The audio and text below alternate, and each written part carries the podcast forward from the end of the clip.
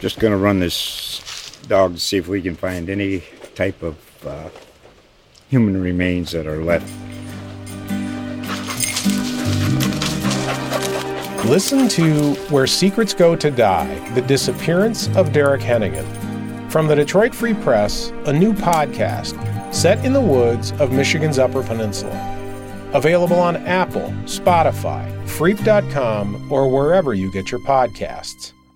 How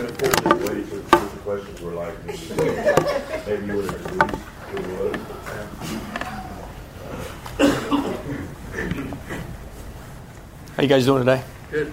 Good. How are you? Good, real good. Thanks. Everybody situated? Great. Thanks a lot. Appreciate that. Uh, Mike Yurcich, offensive coordinator and quarterbacks coach. I'll let him make a few brief comments to start it off, and then you know the drill. Raise your hand if you have a question. We'll get a mic to you. Thank you guys. Appreciate you guys being here and coming out today. Um, just want to say how uh, how fortunate we are as a family to be here, and, and want to thank Coach Herman uh, and, and Chris for uh, bringing us aboard here and, and being part of this uh, unbelievable tradition. And uh, but most of all, I want to I want to thank my wife. I want to thank my wife and my children, my family, uh, for their sacrifice, um, for me to be able to um, attain my goals in, in my career, and especially to come here to Texas and to seek this tremendous opportunity. Um, so I have a lot to be thankful for. Um, grateful uh, to be here, honored to be here, uh, to represent the University of Texas and to lead this offense. So I'm excited to get going on, on this job and uh, this off season. It's, it's super busy, just getting off the road recruiting. And uh, now that it's dead, um, being able to, to come back after a, after a move with the family, just got done unpacking. Actually, the wife's still at home, probably unpacking boxes right now. And, uh, and, and that's not a fun job, you know. So, um, again, I thank her and all, her, all the love she gives me and, and all the effort she gives to our family and uh, without her, I couldn't I couldn't be here. So, uh, with that, we'll, we'll, start with the questions. Start on the right, Joe. Start on the right, Coach. Joe, Nice Hey, Joe. Heisman finalist in your quarterback room. You're at a very prominent program. Why did you decide to not only leave that quarterback room, but that program, and come to the, this program with Sam Ehlinger at quarterback room? Sam's a hell of a player, and he's a big part of why I chose this position. Um, he's an experienced quarterback. He's a proven winner. Um, I think I think being at Oklahoma State for six years and, and coaching in the Big 12, it gives you perspective on the enormity of what Texas football is. Um, it also allows you to recruit um, just about every day, if not every day, in, in the best playing football state in America. And, um, you know, that's something that is within itself uh, uh, a heck of an honor and a big responsibility. Um, the football played here at the high school level is, is unmatched. And to be here at the University of Texas, to be able to recruit Texas, to be able to coach the quarterbacks and call plays for the University of Texas, that's, that's an opportunity that comes once in a lifetime. And I'm not going to let that one pass me up. Over here on your left, Coach. Chip. Mike Chip Brown. What um, up? When you and Tom met and interviewed where was their commonality and where are you going to put your own spin on things? The commonality was we didn't want to change a whole bunch from a bone structure, from a, from a gut standpoint, systematic standpoint, um, because it's a lot easier for one guy to have to learn something than to ask 60 other guys to learn a new language.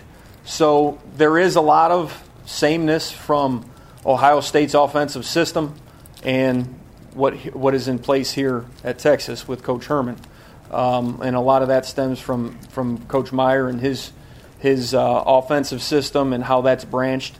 And every year it's going to morph and it's going to change and it's going to develop as they have here um, each year at Texas. And, and that's what you have to do because your personnel changes. So you have to adapt your system to your personnel. But we will tweak and we will uh, we will add and delete, and and that is a process that uh, is is uh, going to be continuous until we get the spring ball. So uh, the amount and the quantity of, of what exactly that is, and and the plays. Um, you know, we all have experiences. We all have preference of how we want to move the football. And um, the most important thing is, is that we keep in mind our players, their strengths, how we line them up, and how we get them mismatched or match them up against the opposition. And finally, it's plays. So players, formations, plays. And uh, that's the, the philosophy moving forward, and, and um, that's what's most important. And to get these guys playing fast, obviously. They got to be playing flat, fast so that when they come off the ball, there is absolutely no hesitation, and they know their offensive schemes better than the defense knows their defensive schemes. That's the goal, to get them playing uh, to, to their maximum and bringing out um, you know, their, their best abilities. In the middle, Anwar. Anwar Richardson. Um, obviously, I don't need to tell you that Mike Gundy is, is a tremendous coach. I'm, I'm curious uh, after spending so many years under him, what are some of the things that you learned from him that you kind of maybe bring into the, bring to the table, some of the attributes, just things to that effect? I think Mike has a tremendous uh, work-life balance, and I think some, that's something that uh, we all in this profession, profession strive for, and almost impossible uh, to attain. Um, but but he's got that, and, and I admire that, and uh, and that's something that we to keep things in perspective. I think Coach Gundy has has done a tremendous job. you know, we talk about you know analogies of you know there's boulders and then there's there's pebbles, and and it's you know you want to move the boulders, you don't want to have to deal with the pebbles. So I think Coach Gundy understands priorities, what's very important um, within time and space, um, so what is important now? He, he, seems to move boulders, and, and that's what I've observed from him over the six years of working with him. Um, his ability to prioritize um, is is uh, is uncanny, and his relationships with people. I, I think um, Mike treats his players extremely well. He treats his coaches extremely well, and so that takes a consistent demeanor every day. You got to be the same guy, and and uh, although I think the media and, and, and you know take things and runs with them, um, he's a very consistent person and, and, awesome to work for, and I'm I'm very uh, honored uh, to have to have worked for him and blessed that, that he called my number. Your left coach, Brian. Hey, hey Mike. Brian Davis from Statesman. Um, before the Alamo Bowl, Tom talked about how he wanted to pass off play calling duties again and, and go back to being a CEO type of coach, right? And I wonder with you, uh, was that music to your ears? Like, yes, I, I want to call plays. Let me take full responsibility for it, and the uh, and the uh, the praise and the criticism that goes along with it. Sure. Is that what you wanted? Sure, absolutely. That's that's part of it, and that's a big reason why. Um, that's that's a to me that's where all the you know in in my job that's that's a heck of a responsibility, but it's something that uh, you know it gets me off. You know what I mean? yeah. Stay in the middle. Cedric? Hey, Mike Cedric Golden, Austin American Statesman. Um, I know your years in Stillwater are going to help you with this experience, but uh, what's unique about these Big 12 streets dealing with these defenses and these uh, higher scoring games that you than you saw in the Big can, can you rephrase the question for me? I'm sorry. Oh, these year, the years you spent in Stillwater yeah. are going to help you with this gig. But what's unique about these Big 12 streets uh, the high scoring games um, after, after you've spent time in uh, Columbus? It's a great question.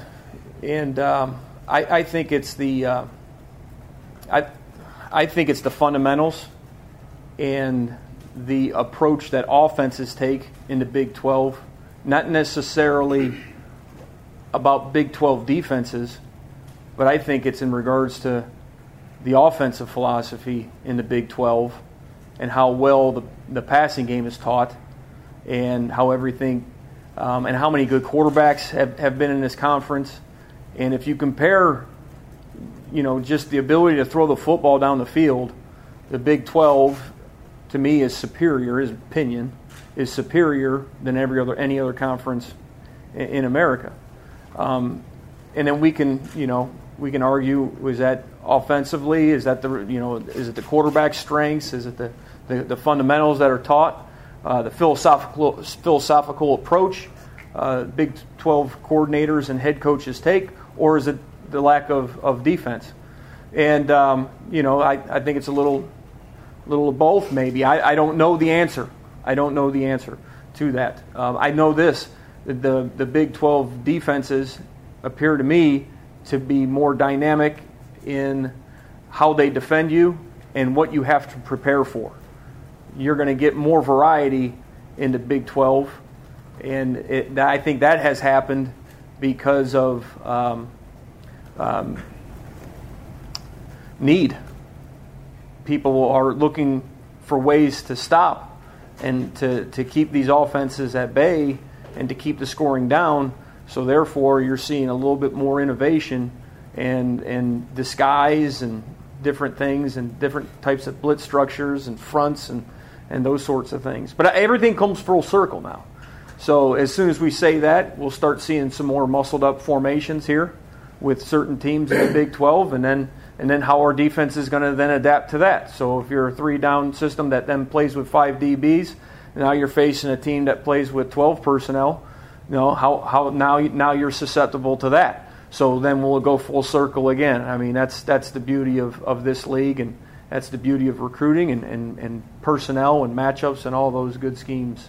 That's the fun part. Hey, Coach Taylor Estes. Um, and watching the film of Sam Ehlinger and his career here in last season, and then just the short time that you have been around him, what are some of the things that stand out most to you about him? Toughness, for one.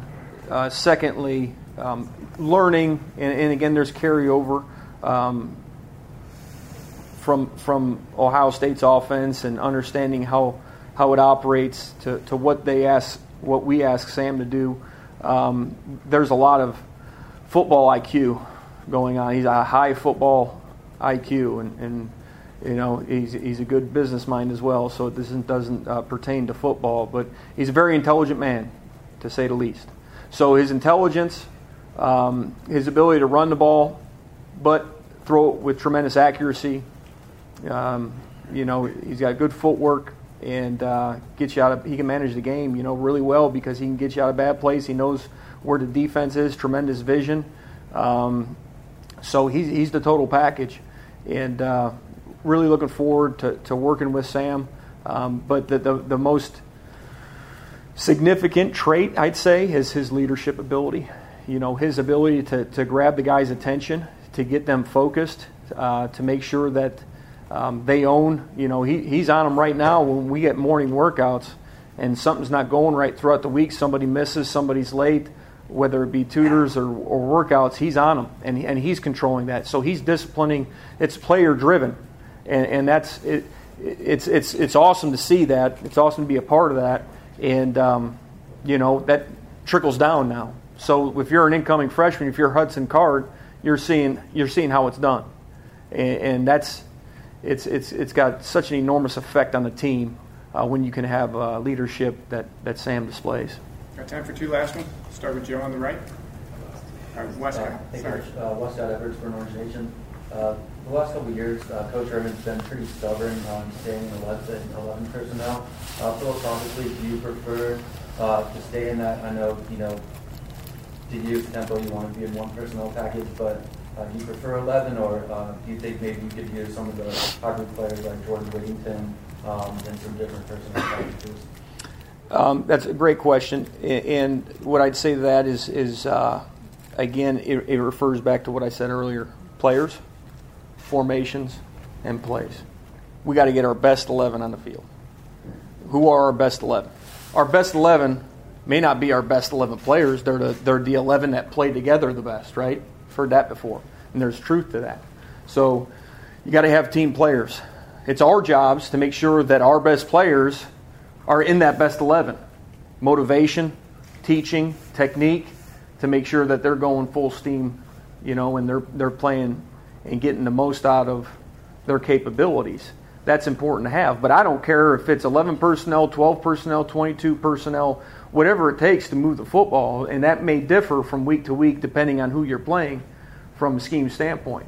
So again, it goes back to, to players, formations. Formations meaning how do you got, how do you line your guys up and get an advantage, and then and then plays.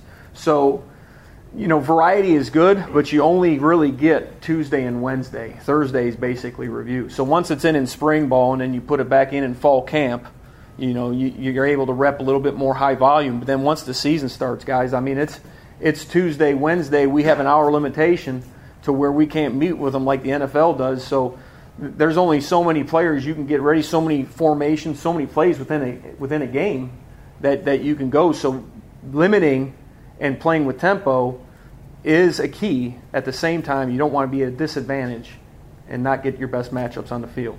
So there's a balance within that. Last one on your far left, Chuck. Mike Chuck Carlton. Uh, question just going back to the tempo because maybe five, six years ago that was all the rage and seeing, you know, you have teams running 90 plays routinely. Now some people have backed off.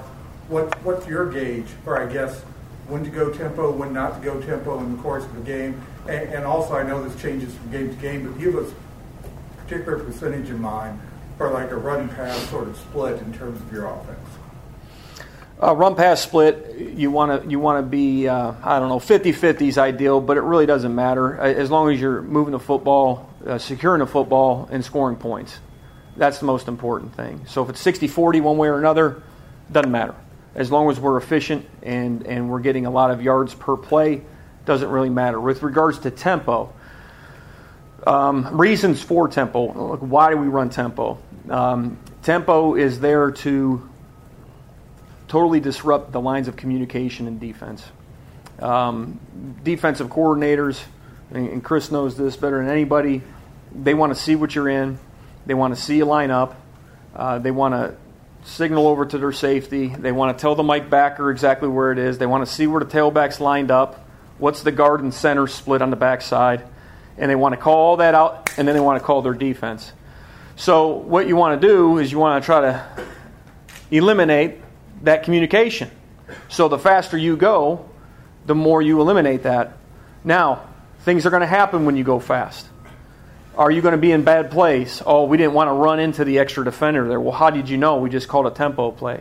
So those are the things that are drawbacks. So you have to be smart about the plays that you select in order to go fast and when you select to do those things. So it's not just about you know running plays as fast as we can. A lot of things come into it. But what you're trying to do is you're trying to eliminate communication, but you're trying to exhaust the defense. You know, you're trying to wear them down. And if if they have a good defensive end, um, if he's got to run 20 yards fast and line back up and run 20 yards fast again, he's not going to have a great pass rush on third down. Now, are we going to be in third and eight? If we're going to be in third and eight, then it's no sense going fast. You know, but we have to move the football. If we're going to go fast, we're going to move the football, and we're going to get first downs. And you have to help the defense out, right? So a lot of things come into factor of, of going fast. If you're going to go fast, you, you better be efficient. Thank you, Coach. Thank you.